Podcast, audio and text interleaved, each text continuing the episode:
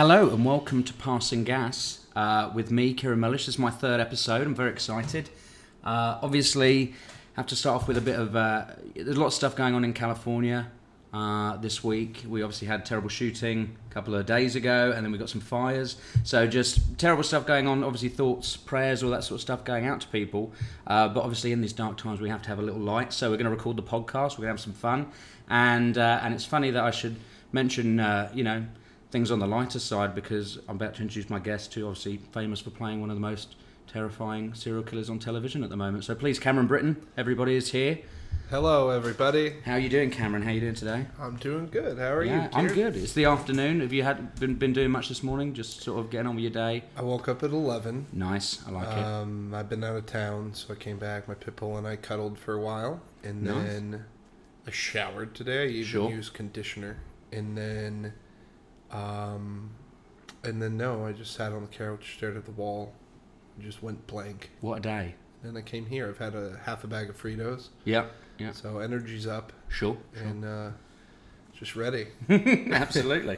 well, a lot of stuff going on. Obviously, Stan Lee. Stan Lee passed away yesterday. That was very sad. Yeah. Yeah, I saw that. Obviously, it's one of those celebrity deaths that just everyone on Facebook because he impacted so many people, so many lives. I Yeah. mean, yeah, you know, especially with like the movie industry at the moment. I mean, it's just all it's the biggest, you know, movie machine that there is is Marvel Cinematic Universe. You know, Yeah, he almost went from you know being sort of that cult world, Mm. you know, because of these films. You know, Marvel's no longer a comic book world. No. It's now, it's now our new action Mm-hmm. stars. You know, the Sylvester Stallones and Arnold Schwarzeneggers are in the past. Yeah. we've now done this, uh, and which is probably for the best. These characters are more interesting. They've had decades of being flushed out and knowing Mhm. what they're like.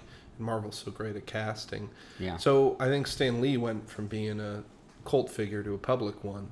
Mm-hmm. Uh, you know, but he's always I guess he's just always been just Yeah. just a bright positive. And also because of those cameos in those movies, obviously he's so famous for those cameos that uh, you know even if I didn't grow up reading the comic books, you know, it was sort of past my time. But even I know who he is. Uh, He's one of the most famous faces because he's in the biggest movies. Every time he's in those biggest movies, I heard he recorded like he's already recorded like some cameos before he passed. That would be interesting. Oh, cool! That will him. be because obviously you got the last Avengers movie coming out. So. yes, yeah, that would be a good way to end it Yeah. too. You know, And what the timing is crazy. You know, the last movie, and then uh, you know, in this sort of world that they're doing, because Yeah. people's contracts are up. I think like Chris Evans, his contract's up right? and stuff like that. So it'd be interesting to see where they're going to go forward. But I reckon they'll do some sort of to Stan or something. Probably. They've got to. I honestly, I don't know if anyone else felt this, but when I'd watch the movies, like each time I'd be like, "Is this the last one? This dude is so old."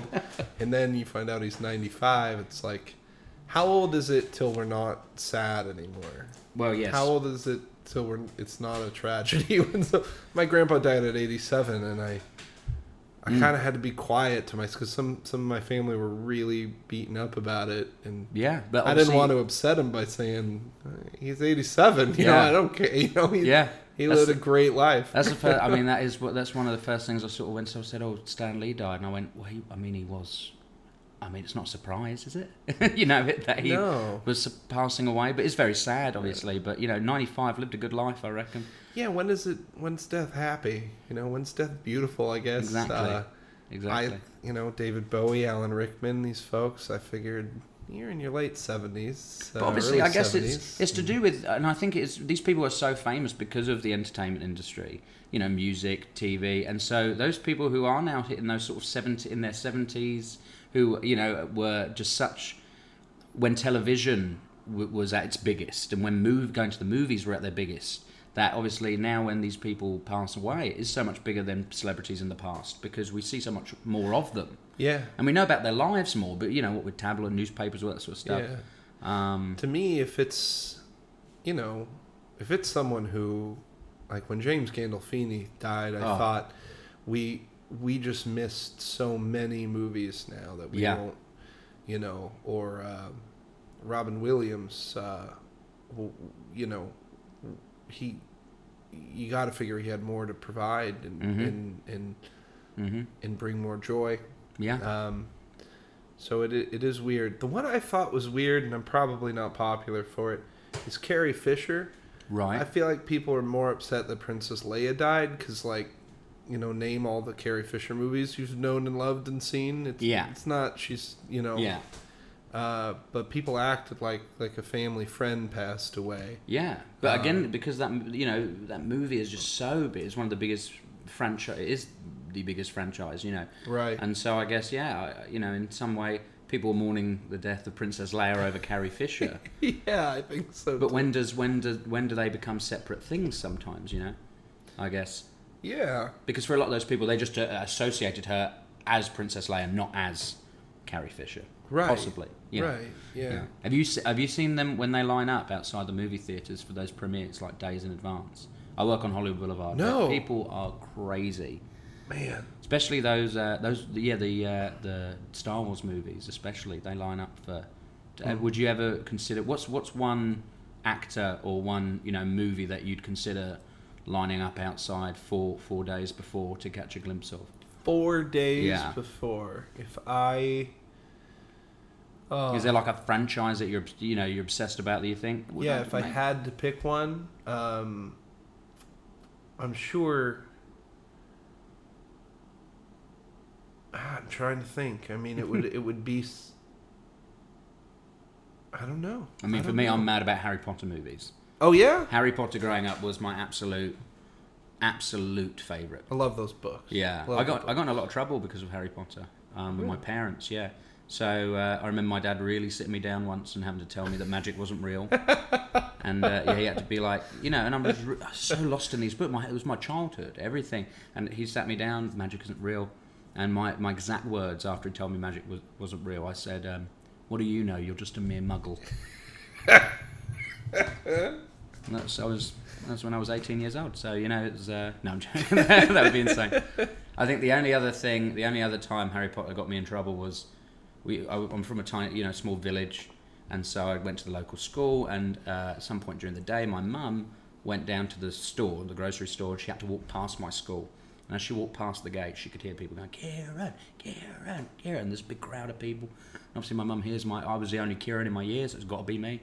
She's looking, and she said that the crowd parts, and I had snuck, I'd snucken, sneaken, snuck, hmm. whatever the word Snooken. is, snooken. I'd snooken my my Harry Potter robe that I'd got for Christmas that year. I'd snuck it under my jumper, and I'd brought my wand with me, and I'd drawn the thing on. I put the glove, and I was casting spells in the playground, and everyone was cheering me on. and my mum said she was so embarrassed Are you excited for Fantastic Beasts? That I loved. I'm not a big fan of the movies, but the because Fantastic the new one came out just today. Did it come out or, today or yesterday? Well, then I'll, I'm going this weekend. Yeah, I've got to. I, I adored the first one, And I thought- it brought back that thing that we had as kids, where uh, uh, uh, uh, kids' movies were scary and, Yeah. and intense, and uh, there were parts of that film like, you know, I forgot I was watching a kids' movie. Well, because obviously the whole point of uh, the whole point of that that antagonist uh, character that because he, he's he's the young boy, uh, probably ruining a million spoilers for the first movie, but he's the young boy who then becomes that sort of um, essence sort of thing. I'm The trying to Oculus, uh, the yeah, obscurus, Obscurus. obscurus.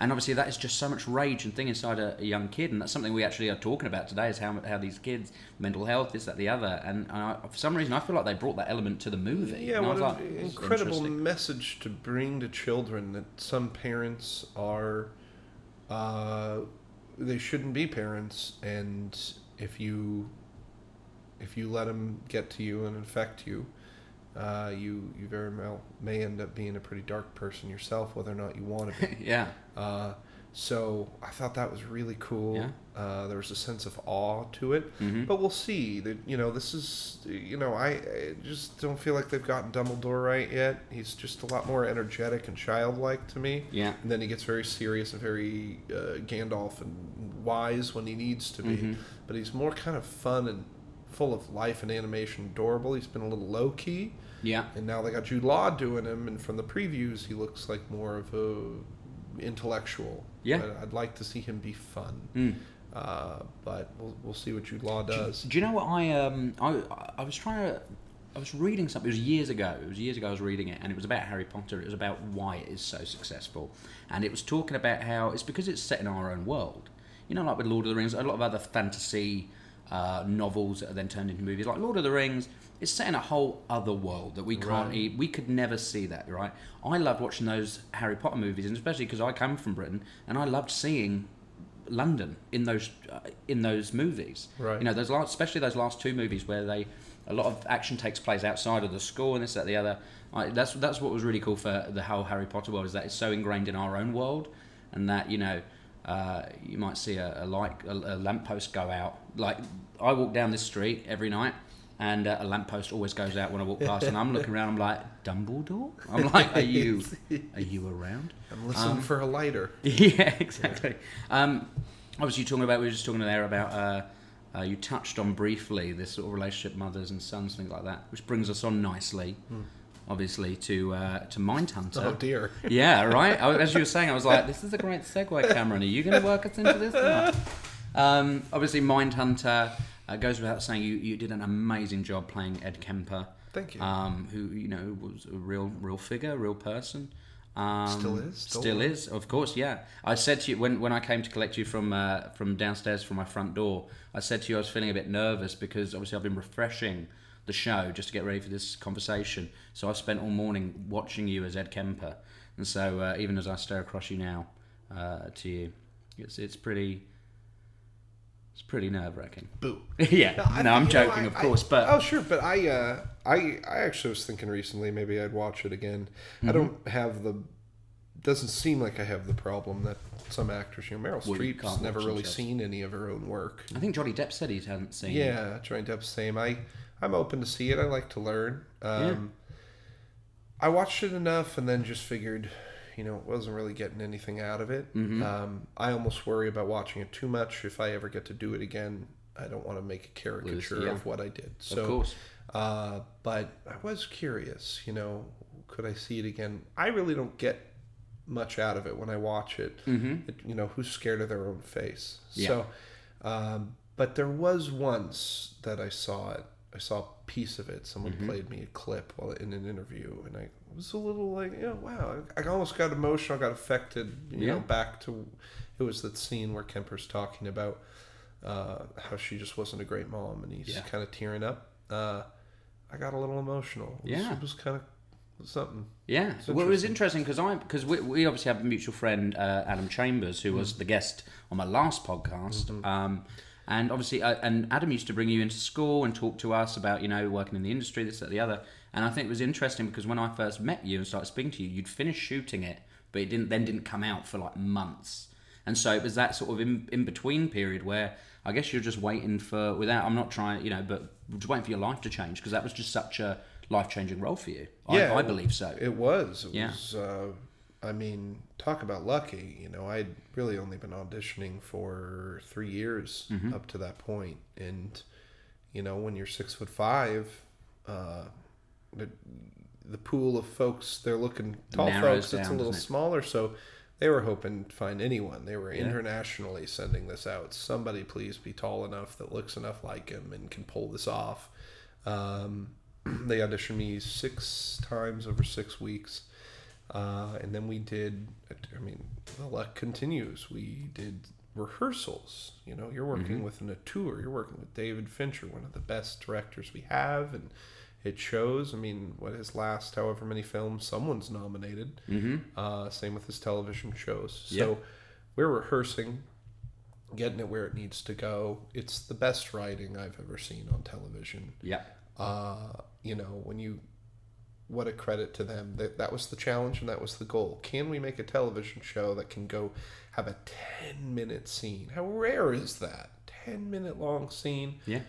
with only two people sitting in chairs. They don't have any blocking. When Nobody else that? comes in. Nothing. It's just Yeah. no flashbacks. That doesn't happen. And and uh, Joe Penhall, another Brit, uh, wrote it. He's a theater writer, and Mm-hmm. Right. that was one of Fincher's ideas. So then I ha- then also you know you're a guest star, and not only you know guest stars usually it's like th- a week before you uh, you know shoot when you book. Yeah. I had months, and uh, then time in between another you know. Uh, so a good nine months I worked on Kemper. Yeah, but obviously it wasn't just uh, it wasn't just an average guest star where you come and say a couple of lines as the you know you're not No, you're right. not the guest star of Two and a Half Men that week. You're playing this very dark, very obviously the research. Fascinating character and a real person, someone I can study. There's luck in, that as well. And then you probably, especially with television, you probably get two takes, three if something messes up. Mm-hmm. I had 30 per setup. Wow. So we just get to really live in this. Yeah. And then every attention to detail. But people are coming up going, okay, they're drinking coffee in this scene. It's steaming. Were prisoners allowed to have hot coffee then? So we'd look it up. You know, just didn't, no, no stone unturned. You know, everything has the initials of the prison facility on the back of chairs and a working drinking fountain we never used. We're an abandoned prison for crying out loud. I mean, it just, uh, it changed my life, uh, and it also changed the way I like to approach art. Yeah, absolutely. I must admit, I was I'm conscious of you when I talk about this because obviously I, I see the show, but you've done the research. You know this guy inside and out, really. Um, I'm conscious of using words like dark and and scary and this that the other because obviously for you living as that character, you don't it's not dark or scary. Surely, you know you. you it's funny that you used a different. You said in, interesting or fascinating, and I sort of caught myself. I was like, "Oh, I hope I haven't like offended by saying he's a dark character." You know, No, no, Yeah. he is very dark.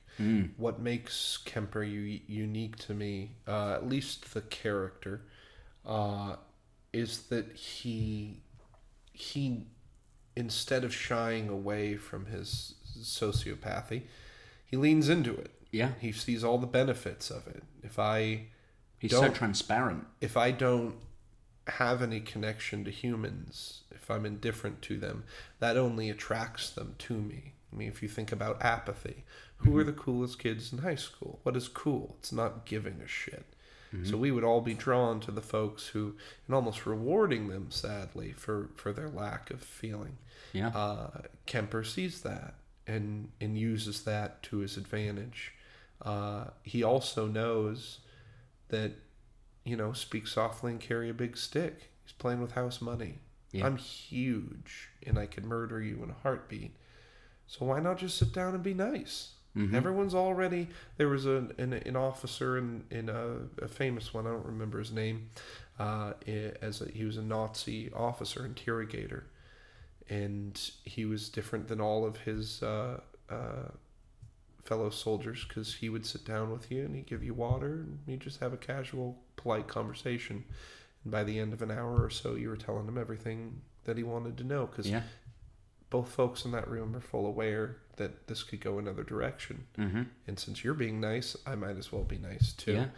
Uh, so that just never isn't fun to play. Mm-hmm. And I'm a bit of an anxiety guy, and I'm definitely overly considerate of other people.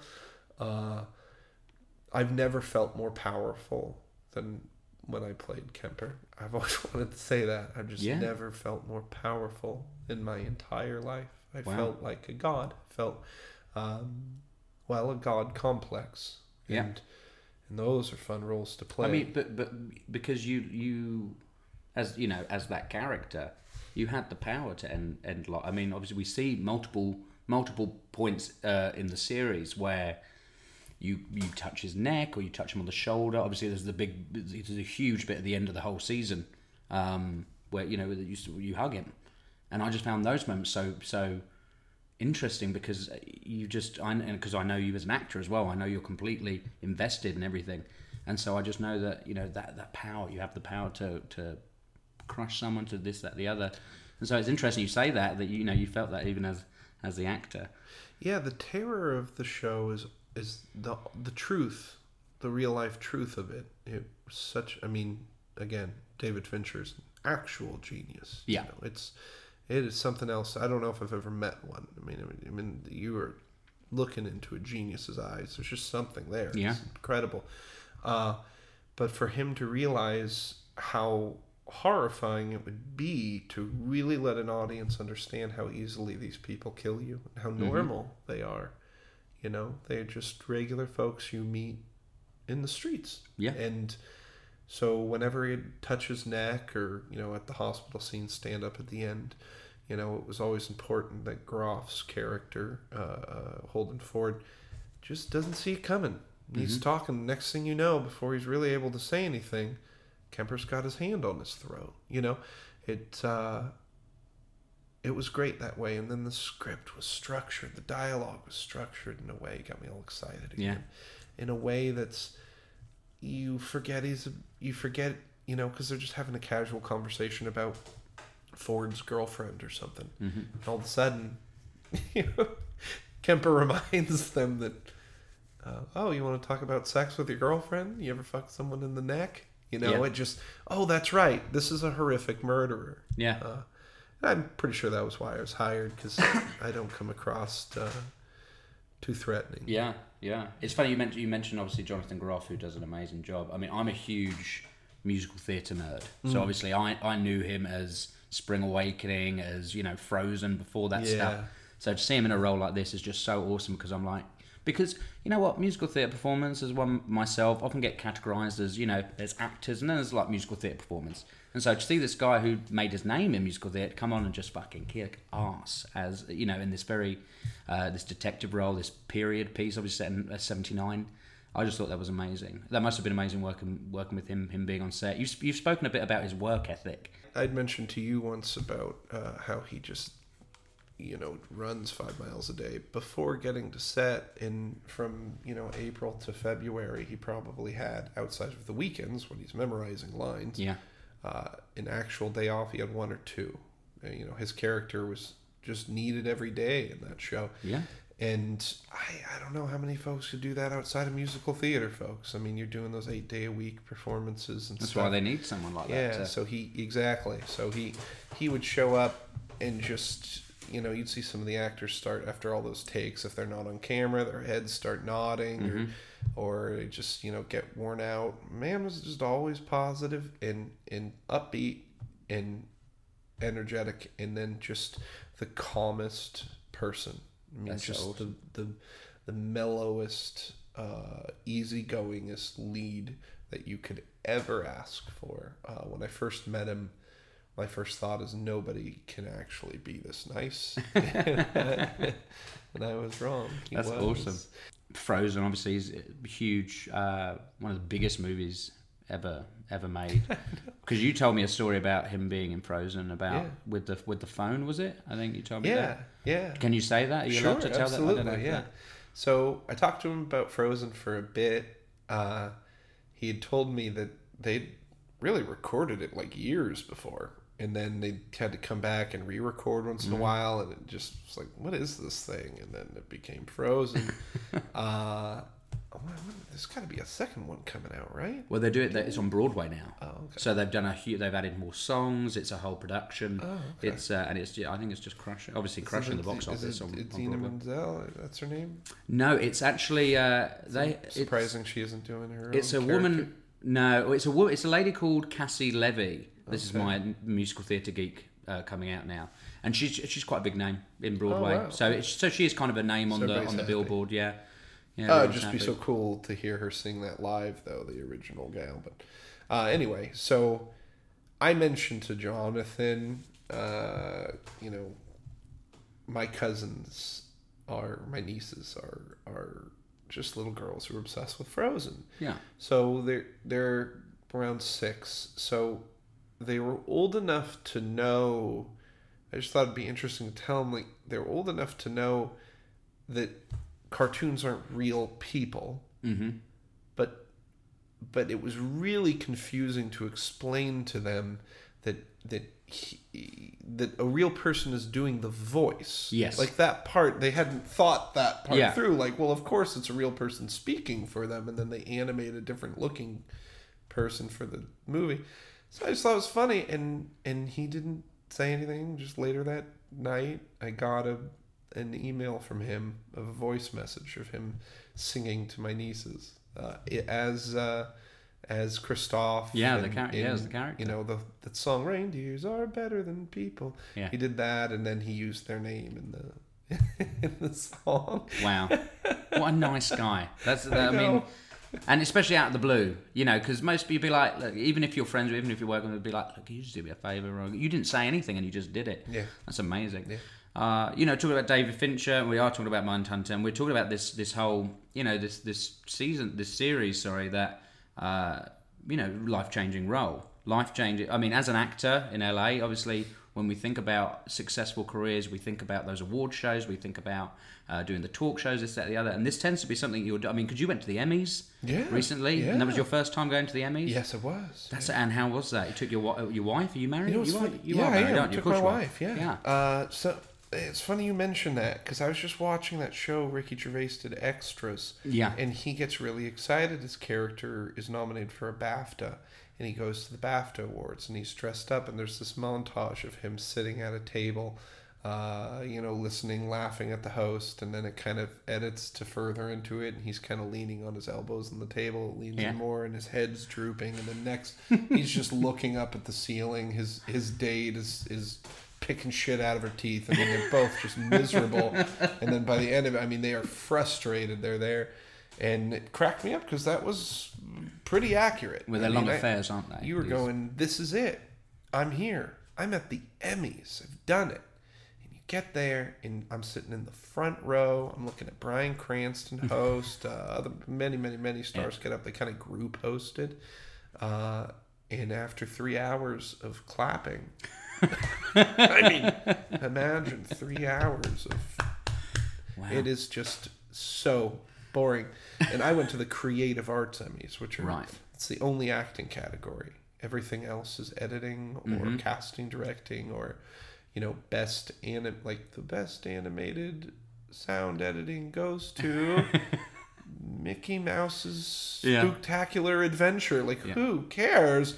Except the people winning. then the other part I found interesting, you know, red carpet and also the after parties, is, you know, there's there's hundreds of people there, and it's all their night. Mhm. So it's nothing selfish or anything, but the energy was strange. Imagine if you went to a wedding and the reception was hundreds of people and all of them got married that day. Like That's- everybody there, it's their night. It was just this. I've never weird, thought of it like that. Yeah. yeah, I, did, I kept trying to pin like what is this bizarre, boring, weird energy? and I realized because everyone's just you know preening themselves. So, uh, it was, and then uh, Wow. I think I was. My wife wasn't feeling well. Right. Uh, she uh, she had morning sickness. Okay. Okay. yeah, we haven't posted on Facebook or anything. Right. She's showing. So. Okay. So it's announced. Well, congrat. I didn't know about that. So congratulations. Oh wow. sure. Yeah, I thought most loft knows, but yeah. You heard it here. For, oh, okay. Most of Loft knows. Bum, bum, bum.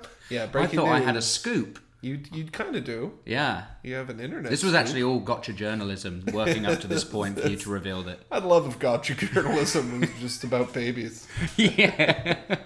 it's a Yeah. girl. Gotcha. Yeah. Yeah, yeah. That's she, some- yeah. yeah. She she is she wasn't feeling great. She she's had some really rough morning sickness. Can Can you say how how far you've got to go until the you know how how many months we talking? What Uh, are we looking at? Well, we're four months in. Wow. We'll be out in. He'll be out in in April. He, oh, oh, you, and you and you know it's a boy. Congratulations. Looks like a boy. We Right. actually hasn't been confirmed yet. Okay, but but you you you you're putting your bet on on it being Mm-hmm. a, a young lad. Oh boy, it looks like it. From what they can see in the ultrasound, little. And obviously you don't have a you don't have a child yet. So what what's the one thing Not that I you've know of. well. As there was, yeah, the nineties were dark years for you. I'm joking. I'm joking. Um, the one thing that you've heard about parenting. So we're talking sleepless nights and early mornings. Is that the one thing that you're like, okay, this is going to be a nightmare? I want to. I want to know what what you're anxious about about fatherhood. I am anxious about many things. uh, one, I, I just afraid to just say or do the wrong thing, an innocuous thing that mm-hmm. is going to plan in their brain for the rest of their life. There'll just be some interaction at a park with a dog or something, and guess what? Now they they hate Shih Tzus forever. You know, you never know what Yeah. it's going to be. Then I'm also. I get this way with my wife. If she goes to the bathroom at the airport after, you know, 90 seconds, I'm starting to peer at the bathroom door to make sure no one's Are you a dragged her away or something. You know, I Yeah. just, so I just, I can't imagine, you know, if, again, we're at a park and my kid just gets more than 100 yards from me, I, I can't imagine me handling that maturely.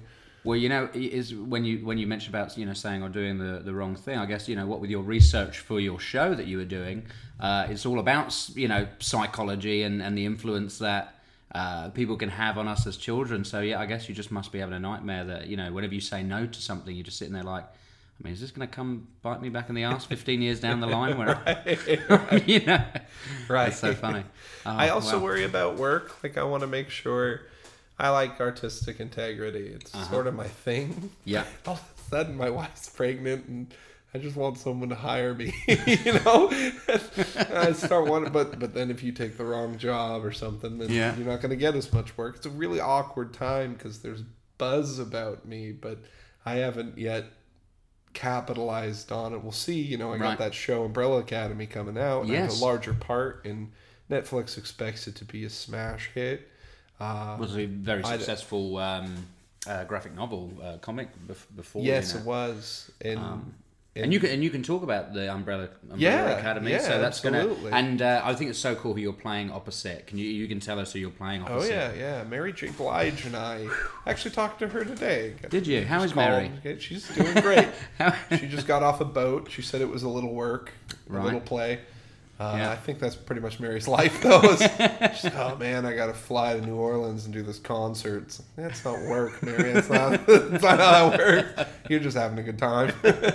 uh, and that's, but that's her. She's she's waiting to get Do we- off do- set. Like, let's go to the bars and and That's and just awesome. Get some tequila. Do you know, I loved her in. It's not everyone's favorite movie, Rock of Ages. I haven't seen it yet. Ju- I mean, obviously her voice. We know her voice is amazing, but her playing, she plays this kind of strip club owner. Just this fucking kills it. Fucking Yeah. Just just you know this song and it's meant to be on the sunset strip and she's sort of singing it she's bringing the girl in she's amazing i mean Ah. she's just amazing Yeah, she's terrific um, when do we know do we know the date that that starts streaming do we know that yet February 15th. february 15th the umbrella academy on netflix um, that's also and You, did, you didn't hear it here first, but this is the first time you've heard it here. yes uh, yes Yeah. that is it i like that Uh, no, so Feb- just came to me. So February 15th, uh, and yeah, it'll be all the whole thing released loved on that. Netflix at once. that the the photo of you that they released they released all the profile pictures you in a suit kind of your, your beard is so trim and and, Yeah. and just you, you look sharp dude you Yeah, look I, sharp, ca- I can, as you can see, I I can't grow. You know, if you want look at the video later, I can't grow uh, beard hair on my cheeks. Just can't seem to do I it. never, never. I mean, obviously, never have. No. See, I, I looked like this when I was 14 years old. I just woke up one day and I just had uh, three o'clock shadow, and then it just kept growing. That's fantastic. yeah, I got away with a lot of stuff. Drinking in pubs, 15. Oh, it's terrific. Yeah. It was alright. Well, you know, it benefit. But I don't get the my moustache. So sometimes, you know, for a little play or when I was at school and doing scenes in class, they'd want a moustache. You know, if we're doing a period piece, or something. But my moustache is a little bit ginger, so it doesn't come through as Ah, much. So yeah, I've got like yeah. So when when I when I go from looking like you know the wolf man sometimes to then when I just have a moustache and I just look like a pre-pubescent Indian kid, just you know the little fuzz, just that's there on the top lip. I love it. Mine's pretty even brown, but then I have these this weird blonde goatee section. It's just all blonde there at the side, and then there's a little in the mustache. Wow. But yeah, so for Umbrella Academy, they wanted me with a full beard. So every day, I had to put on a it was 45 minutes of gluing yak hair to my face. That is the go-to Hollywood beard hair, by the way. That's, Yak. That's the secret. I don't know what part of a yak they're trimming from. What if all of Hollywood rested on that secret specifically? That's yak hair. Yeah, that's it. I mean, What's the it's- meaning of life? Yak hair. Yak hair. That's always has been, always will be. It's it's the one Yeah. true religion, one true path. Wow. Uh, yeah. So, so yeah, beard, my hair slicked back. They tried to make me look good. Um, so Mary and I play uh, these uh, Hazel and Cha Cha, which in the books are uh, the the comic. They're Mm-hmm. much. They're they're a lot closer to just adorable maniacs. You know, Right. they're not in any realistic realm. Mm-hmm. So when making human beings out of them, uh, things get a little more interesting. You got to give them an arc and things like that. Right. So our characters go through just a little more dynamics, a little more complex uh, dynamics than in the in the comics, but a lot of the same stuff there. Hazel loves donuts and and uh, traveling through time and killing people. Of course. Uh, and there are a lot of secrets, you know, uh, that I'm excited for. There's a lot of originality in this one, you know, which is fun in the comic book world. I think that's why uh, Guardians of the Galaxy did so well. Whereas, Yes. you know, in the real wor- world, you know, the comic book world wasn't a smash hit, but in in movies, it's so refreshing to see something you feel's unique. Uh, the new Thor is fun. Deadpool, those kind of things. So Because they, they all have that slight, like, obviously, the first thing you know when you watch Guardians of the Galaxy is that music, and you're just Yeah. like, okay, okay, we're this isn't this is new for a Marvel Marvel yeah, movie. We're not we're not hearing so much of a soundtrack. We're hearing songs we know and love from Right. the eighties, you know. Right. And then uh, and Ragnarok, just the style of Ragnarok, the Thor one. I was yeah, just like, just having fun. Yeah. And this one, man, it's like a million things. It's, Yeah.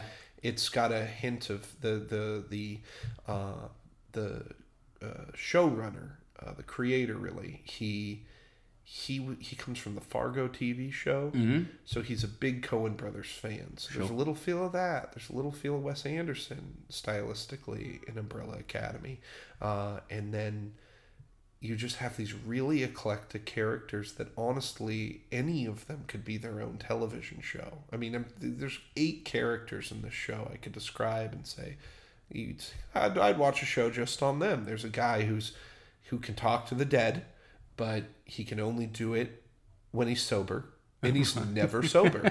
So okay, I'd watch that show. Yeah. You know, I'd watch two time traveling assassins who love donuts and uh, you know, I'd watch that alone. So they're all put in this one thing. It sort of feels like the Fargo TV show where there's Sure. a bunch of loose stories that interconnect in Mm-hmm. a little way. Um, I'm very excited to see what people think. I love Yeah. shows that take risks. That's Yes. really what I want to be a part of. So uh, this one definitely does that. Yeah. You know, your your your bad guys are are Mary J. Blige and this giant overweight Mm-hmm. donut eater. You know, it's just a unique show. Uh, I I don't know I'm how much else I'm allowed to say no, about well. I'm looking forward to. But obviously, got to wait till uh, February fifteenth. Yeah. Uh, but you know, if you want, if you want a little, uh, little craving of Cameron Britton now, we can see you. Other than in Mindhunter on Netflix, still, we can see see all these segues I'm doing. This is I'm still new to this, right? But I think I'm doing all right. You can get you can get your Cameron Britton fix. Uh, just, just cracking up at that. yeah, the Cameron Britton fix. I don't, In, know, uh, I don't know about all that. well, I do, I because I'm going to go and see you in the movies in the movie theater because you're in uh, the Girl in the Spider's Web, which just came out a couple days ago. Yeah. uh, was it? Wow. Yeah. And uh, and you were fil- you were filming in in you were abroad filming for that. Yeah, Right. Shot in- that in Germany. That was my first time in Europe. Yeah, Wow. in general. Uh, What did you think? Whereabouts there in for about a month and a half.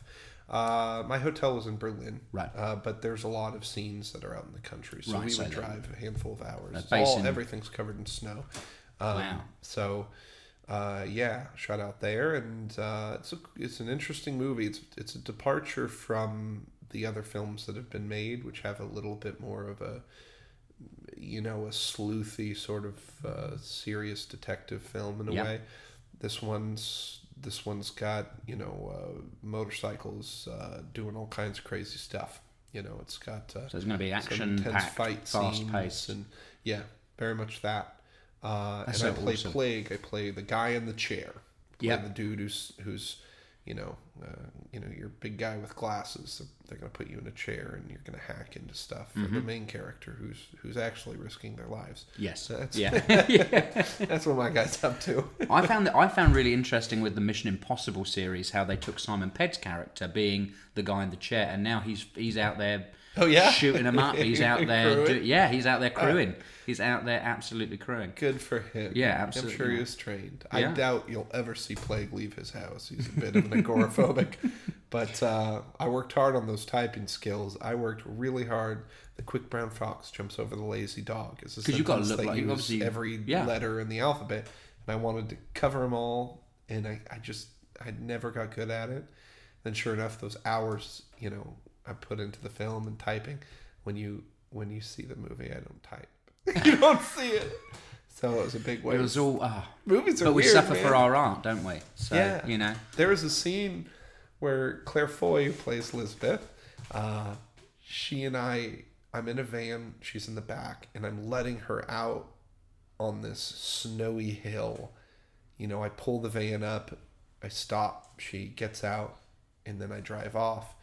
And that took uh, it took an hour or so to drive to set, and then however long, another hour or more to get us in costume. Then we had to drive to the actual location, Mm-hmm. and then they had to have me train. I mean, this is the actual dangerous snowy Yeah. mountain hill uh, with a van, which they just don't belong. And they, you know, this wasn't a road. This Yeah. was the ground Just was all snow. snow You're on snow. and uh, then we'd have to there's no way to turn around so you have to back it down the hill to start the takeover and Mm-hmm. then we'd have to erase the tracks and, and do it again and again and next thing you know like pretty much the whole day's been spent can't really move on to a new scene And how long would that be in the movie? you, I saw the movie and it's not in there. Like you, it could have been anybody. Like you just see a van kind of show up and then she's out of it, moving on with her life. Like you don't see it pull away or anything. I was watching the movie, going, "Son of a bitch! Yeah. What the hell?"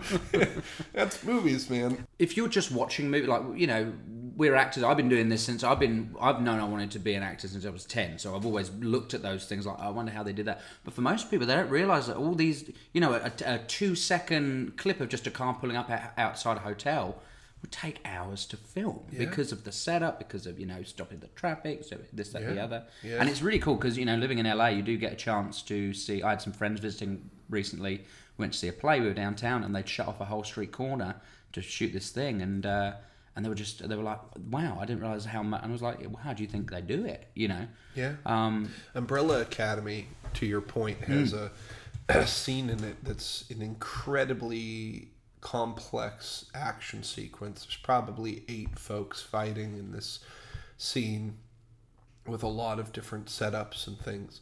Uh, and it'll probably last six, seven minutes. And it took us about three months to shoot. You know, you keep coming back like, oh, I have more to do on this. I Yeah. thought we were done with that. It's like, no, we just need you to walk across the hallway. So they, and they built, I mean, these sets and these huge warehouses. They even built, sorry, a mansion. They built this mansion, and when you walk in, you know the way the lighting's done through the Yeah. windows and stuff. You don't know you're in a warehouse. You think you're in a two-story, giant, sprawling, old school, Yeah. uh, Victorian era, just this Yeah. beautiful house. Uh, but It- you it's know, not it never- real. no, and, and I, I recently did the um, I recently did that Warner Brothers tour. Again, I had the same friends came down. We did that. I was a tourist for a week. It was fun. Um, but it never never fails to amaze me the set work that these people do. Um, we were on that tour, and they you know they have that whole. A lot of those lots have like the back lot where it's oh this is New York, and I know Universal has one. I know Warner Brothers has one as well. And they were doing this whole bit, and I think they filmed something for the new Spider Man when they did Homecoming and uh, and the two bricks looked slightly different, ever so slightly. One was just more rounded on the corners or something like that, and they were like, "Oh yeah, these are the new ones they're using." And they did this whole wall for Spider-Man: Homecoming, but the rest of it was still the old stuff.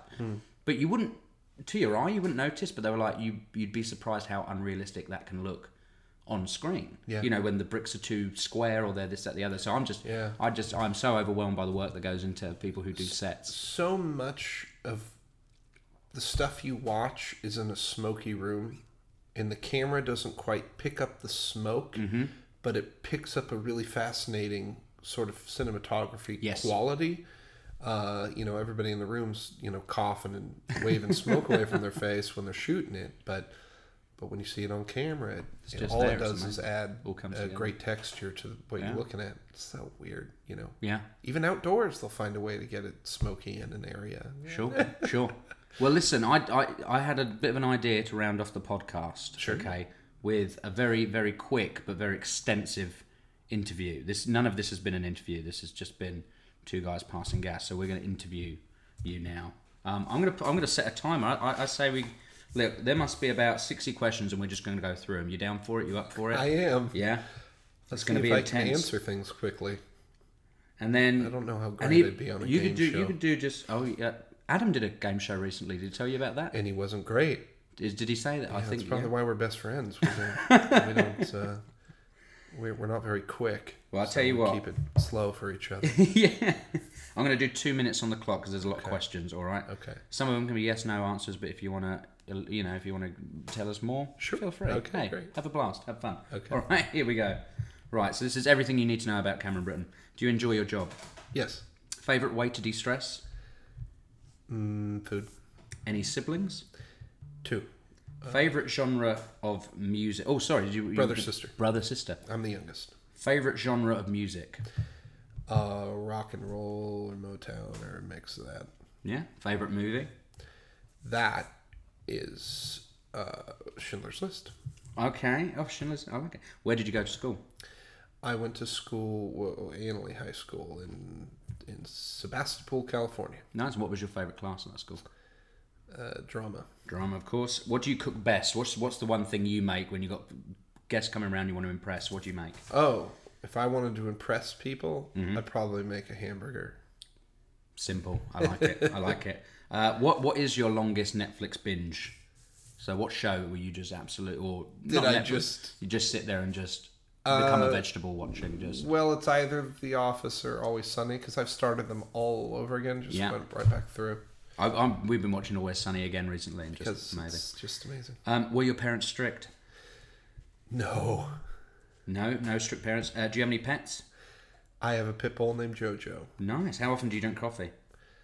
Uh, it, when it's around. So sometimes it's once a day. You're not just one of these who, who But if have I- to wake up and I don't. I don't make myself a cup in my own house in the morning. Okay, interesting. What, what, uh, okay, so uh, what's the longest car ride you've ever been on? I went from Nashville to California. It took 34 hours. Ew. We didn't stop. We someone would take a turn sleeping on the passengers. Wow. side. Yeah. What, what's your favourite band? Beatles. Favourite song of all time? Uh, whichever Beatles song is on. Or have It's you ever been on? Choose. Oh, well, okay. you know what? That's actually not true. Uh, uh, "Young at Heart" by Frank Sinatra is my favorite song. I like it. I like it. Well, that's two minutes. Two minutes. Let's keep going though. Okay, let's I, keep- I know the answers to these questions. I love this. All right. What's the most boring thing in the world to you? This interview. No. um, no, uh, let's see. What's the most boring thing? Oh, um, um, I don't know. What's the most exciting thing? That was the next question. Uh, What gets the- you excited? The, the depths of the human mind. I like it. Mm-hmm. Yeah, yeah, fitting, obviously. Uh, what would you? Who would you say? Okay, this this kind of we've done music. Let's say, uh, what's one thing you wouldn't be able to live without? Oh, uh, jeez. Cheese. Yeah. I thought you were saying G's, and I thought you were then No. going to go on about like. I thought you were going, No. oh, geez, you know, my wife just is just absolute, and you know it's cheese. I mean, I don't always have to have cheese, but I have to know that I'm allowed to. If cheese was just gone forever, yeah, problem. Okay, all right, I like that. Uh, what was your fa- favorite restaurant growing up as a kid? What's as a kid? Burger King. Burger King. All right. Your favorite actor? That's really hard. I know, I know. It's again, it's who's on. Uh huh. Philip Seymour Hoffman is on the screen. It's Who- him. You know, but if Dustin Hoffman's on the screen, it might be him. Yeah, actress. Oh, that's Meryl. Yeah. Meryl's the best who's been in anything. Absolutely incredible. Uh, the greatest role of all time. The greatest Role, role, in your opinion, role. all time. Um, I think people Like- sort of expect a Shakespeare or something, don't they? They sort of expect like a Richard III, you know, or King Lear. so this but isn't the what best performance. This is the most interesting character I think, yeah, that many actors could play and Uh-huh. would still be dynamic. Yeah. Um, uh, you know, uh, Vito Corleone's pretty interesting fellow. yeah. Uh, Yeah, Brando's work in The Godfather. I was actually almost going to go with Michael Corleone, Pacino's. That one's those are I like it. that's That's awesome. characters.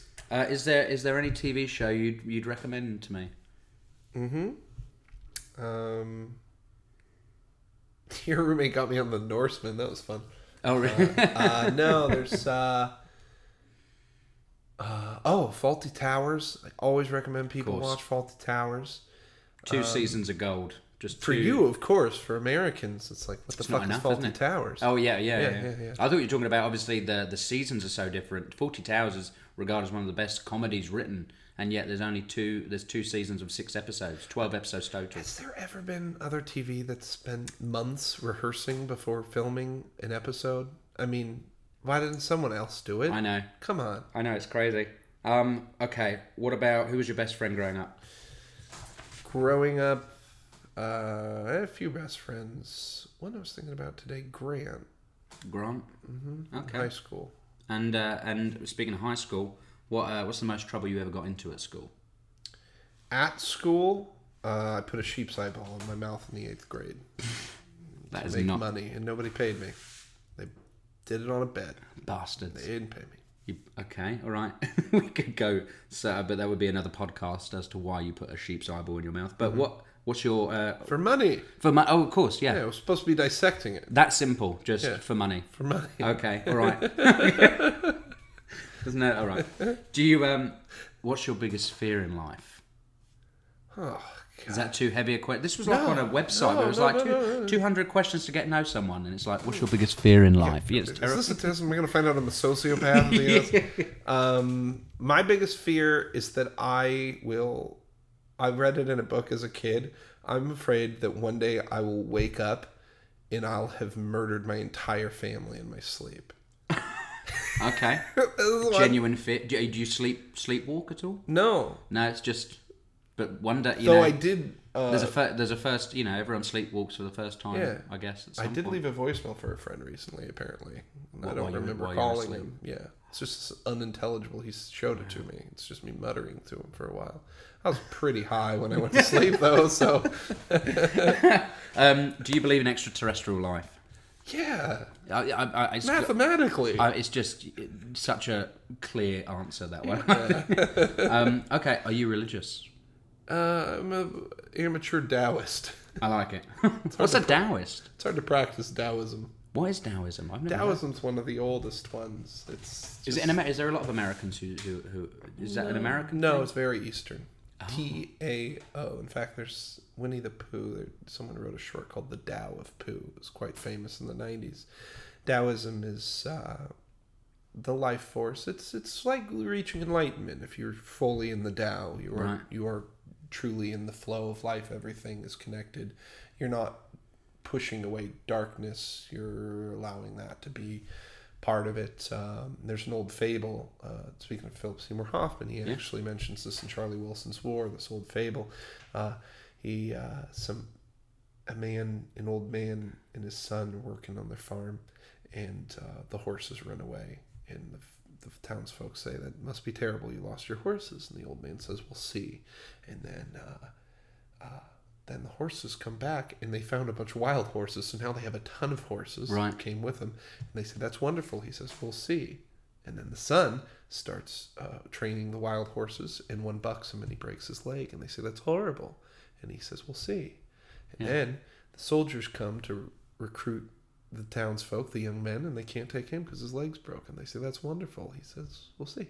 Yeah. That's sort of Taoism. Yeah. It's everything's Putting stuff out and just you know, control the it. ebb and flow and just going with it. Yeah. I like that. I might look into that because this is. Yeah. I thought it was going to be a Christian thing because like we don't have in the UK we don't have like Presbyterians. That is a thing I I learned about. That's a whole different thing of Christianity. Hmm. But Taoism, I'm going to look it up. Yeah, I like any you know Buddhism, anything that you're hoping to reach enlightenment on. That's a pretty good idea. I Mm-hmm. Yeah, think, I know. think so. I Yeah. believe in that. I mean, I'm, I'm fate and Have you read Siddhartha? I haven't. Siddhartha wasn't no. We'll talk about that later. Okay, Yeah, I can tell you all about Siddhartha. All right. Get you on the right track. Absolutely. Um, okay, well, with that in mind, do you believe in fate and destiny? I guess that's. Um, no, I believe that we're all set with a very complicated set of temperaments uh, that we're born with. Some as fine as, you know, what are your fine motor abilities can Mhm. affect what kind of person you're going to be, how great your vision is, or um, what your tactile issues are, what is your sense of body and motion. You know, there's Sure. folks who are car sick, there's folks who can't get enough extreme sports Yeah. that's all stuff you were born with. Yeah. Uh, it's chemical or what what have you, uh, and then obviously your your temperament. So it's more. Oh, and then there's what Mark Twain said about, you know, say a soldier saves the day, hmm you can't really applaud him. You have to applaud everybody who inspired him to be the kind of person who saves the day. Like none of us Wow. really can take credit for anything we do. Yeah. So I don't know what you call that. Yeah. I don't know if that's That reminds me of um, that reminds me of something. I was trying to think. I think it was Joseph Gordon-Levitt said it in an interview. He was talking about originality because you talk about the soldier. I think a lot about actors and artists, and you know, especially comedian. I'm in the world of comedy, so I watch comedians. Um, and this idea of everything's imitation. Aristotle said that everything art is imitation of life. And uh, Joseph Gordon-Levitt said, you know, either everything's influenced by everything else. So either everything's original or nothing is. right. And I just found that was so such a. You can decide, oh, you know, or you can just be like, everyone's influenced by everyone. Nothing's original. Right. You know, it's kind of an interesting. It is. All right, I'm going to end on this one. If you had one day left to live, what would you do with it? Oh, one day. One day. This could also be. This question could be uh, told in this way as well. What's your perfect Sunday? Okay. what's, what's your favourite day? What's your ideal day? You, uh, you know. my ideal day is usually in a group of people with a lot of humor, Yeah. uh, wherever that is, and how that how that goes down. Just a very engaging day in a group. Mm-hmm. Uh, I'm, I'm pretty involved. I'd love there to be delicious food there.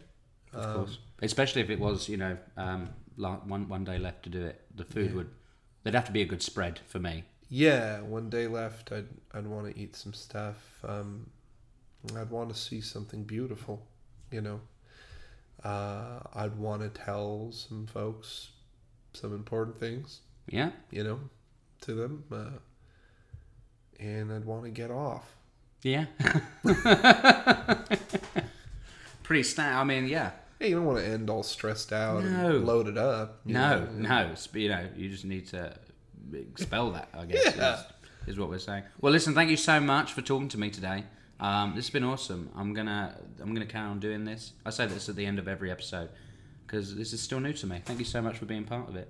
I Uh, had a You're getting well because everyone's asking you to do podcasts at the moment, because you're going to do another one now. It might be someone you know, someone named Tammy. Do you know what Tammy? yes, it's Tammy. Tammy is from She lives um, near you. yes, she- Tammy Merheb Chavez. and you're doing the Holly Weird Paranormal that would podcast. be it. Yeah, no, Um, Tammy is an amazing uh, costumer and uh, wardrobe mistress And as someone well. named Bryce with an I. He's awesome. Bryce, I know Bryce well. Oh, it's a fellow. Okay. Yeah, yeah, yeah. Okay. Bryce I'm glad and, to hear uh, they're. I've never met him. I'm doing. Adam asked me. He said, "Would you do it?" They'd like course, me yeah. to do it. And obviously, your first podcast was live in front of seven thousand people. Um, What was my latest? your latest. Oh, I thought that Uh, I was your guess it kind of is my. It's not my first first. I get in trouble if I say it was my first first, but Right. it's my latest. Yeah, it was Halloween night for my 7,000 favorite murder. people. Yeah. It was. Well, I'm so, you know, I, I that this one we've just got the company of Ira, our husky, but Ira, who's terrified. Of who's me. terrified of everybody. Yeah, but again, but thank you so much for doing this. It's been so fun, and uh, obviously February fifteenth, Umbrella Academy, Girl in the Spider Web. It's out now, and then just just keep binging that Mind Mindhunter on Yeah. Netflix. I'm doing it again. Thank you very much, guys. See you next time. Bye.